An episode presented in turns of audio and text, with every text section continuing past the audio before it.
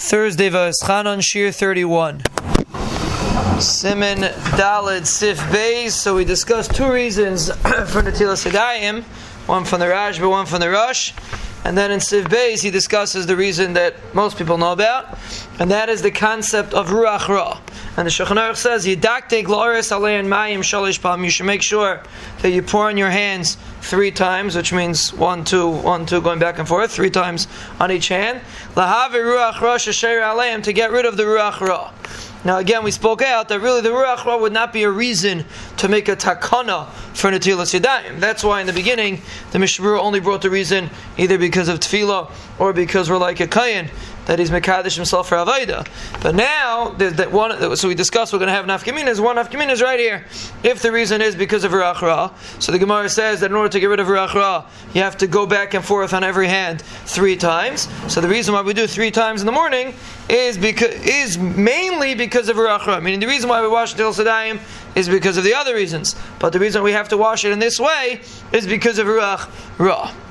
And the Mishmur says that when a person uh, washes his hands, he should lift his hands up to be mekabel the tahara. Like uh, when a person washes his hands, the tahara comes on his hands, so he should lift his hands up as if he's trying to accept tahara.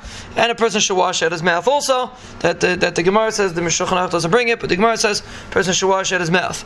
But it's very important to keep in mind that if a person doesn't wash his hands three times, or some people have the minute coming from the Vilna Gaon to wash four times, but the, the objective is the same. Really, it's three times plus a fourth time to wash off the dirty the water that's tame.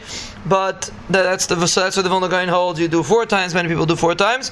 But it's very important that a person shouldn't touch food before they wash their hands until mitame the food. It could be a serious problem if someone should very with women, even kids, we try to makbid they should wash their hands before they touch any food, that they shouldn't be mitame the food. So what do you do with all the goyim that work in the supermarkets? They don't do they don't wash till Sadaim. So how do you? Hopefully the Yidden wash. Hopefully. So what about the goyim? What about how do we get uh, rid of the, the, How do you get rid of the problem? They touch all the fruit.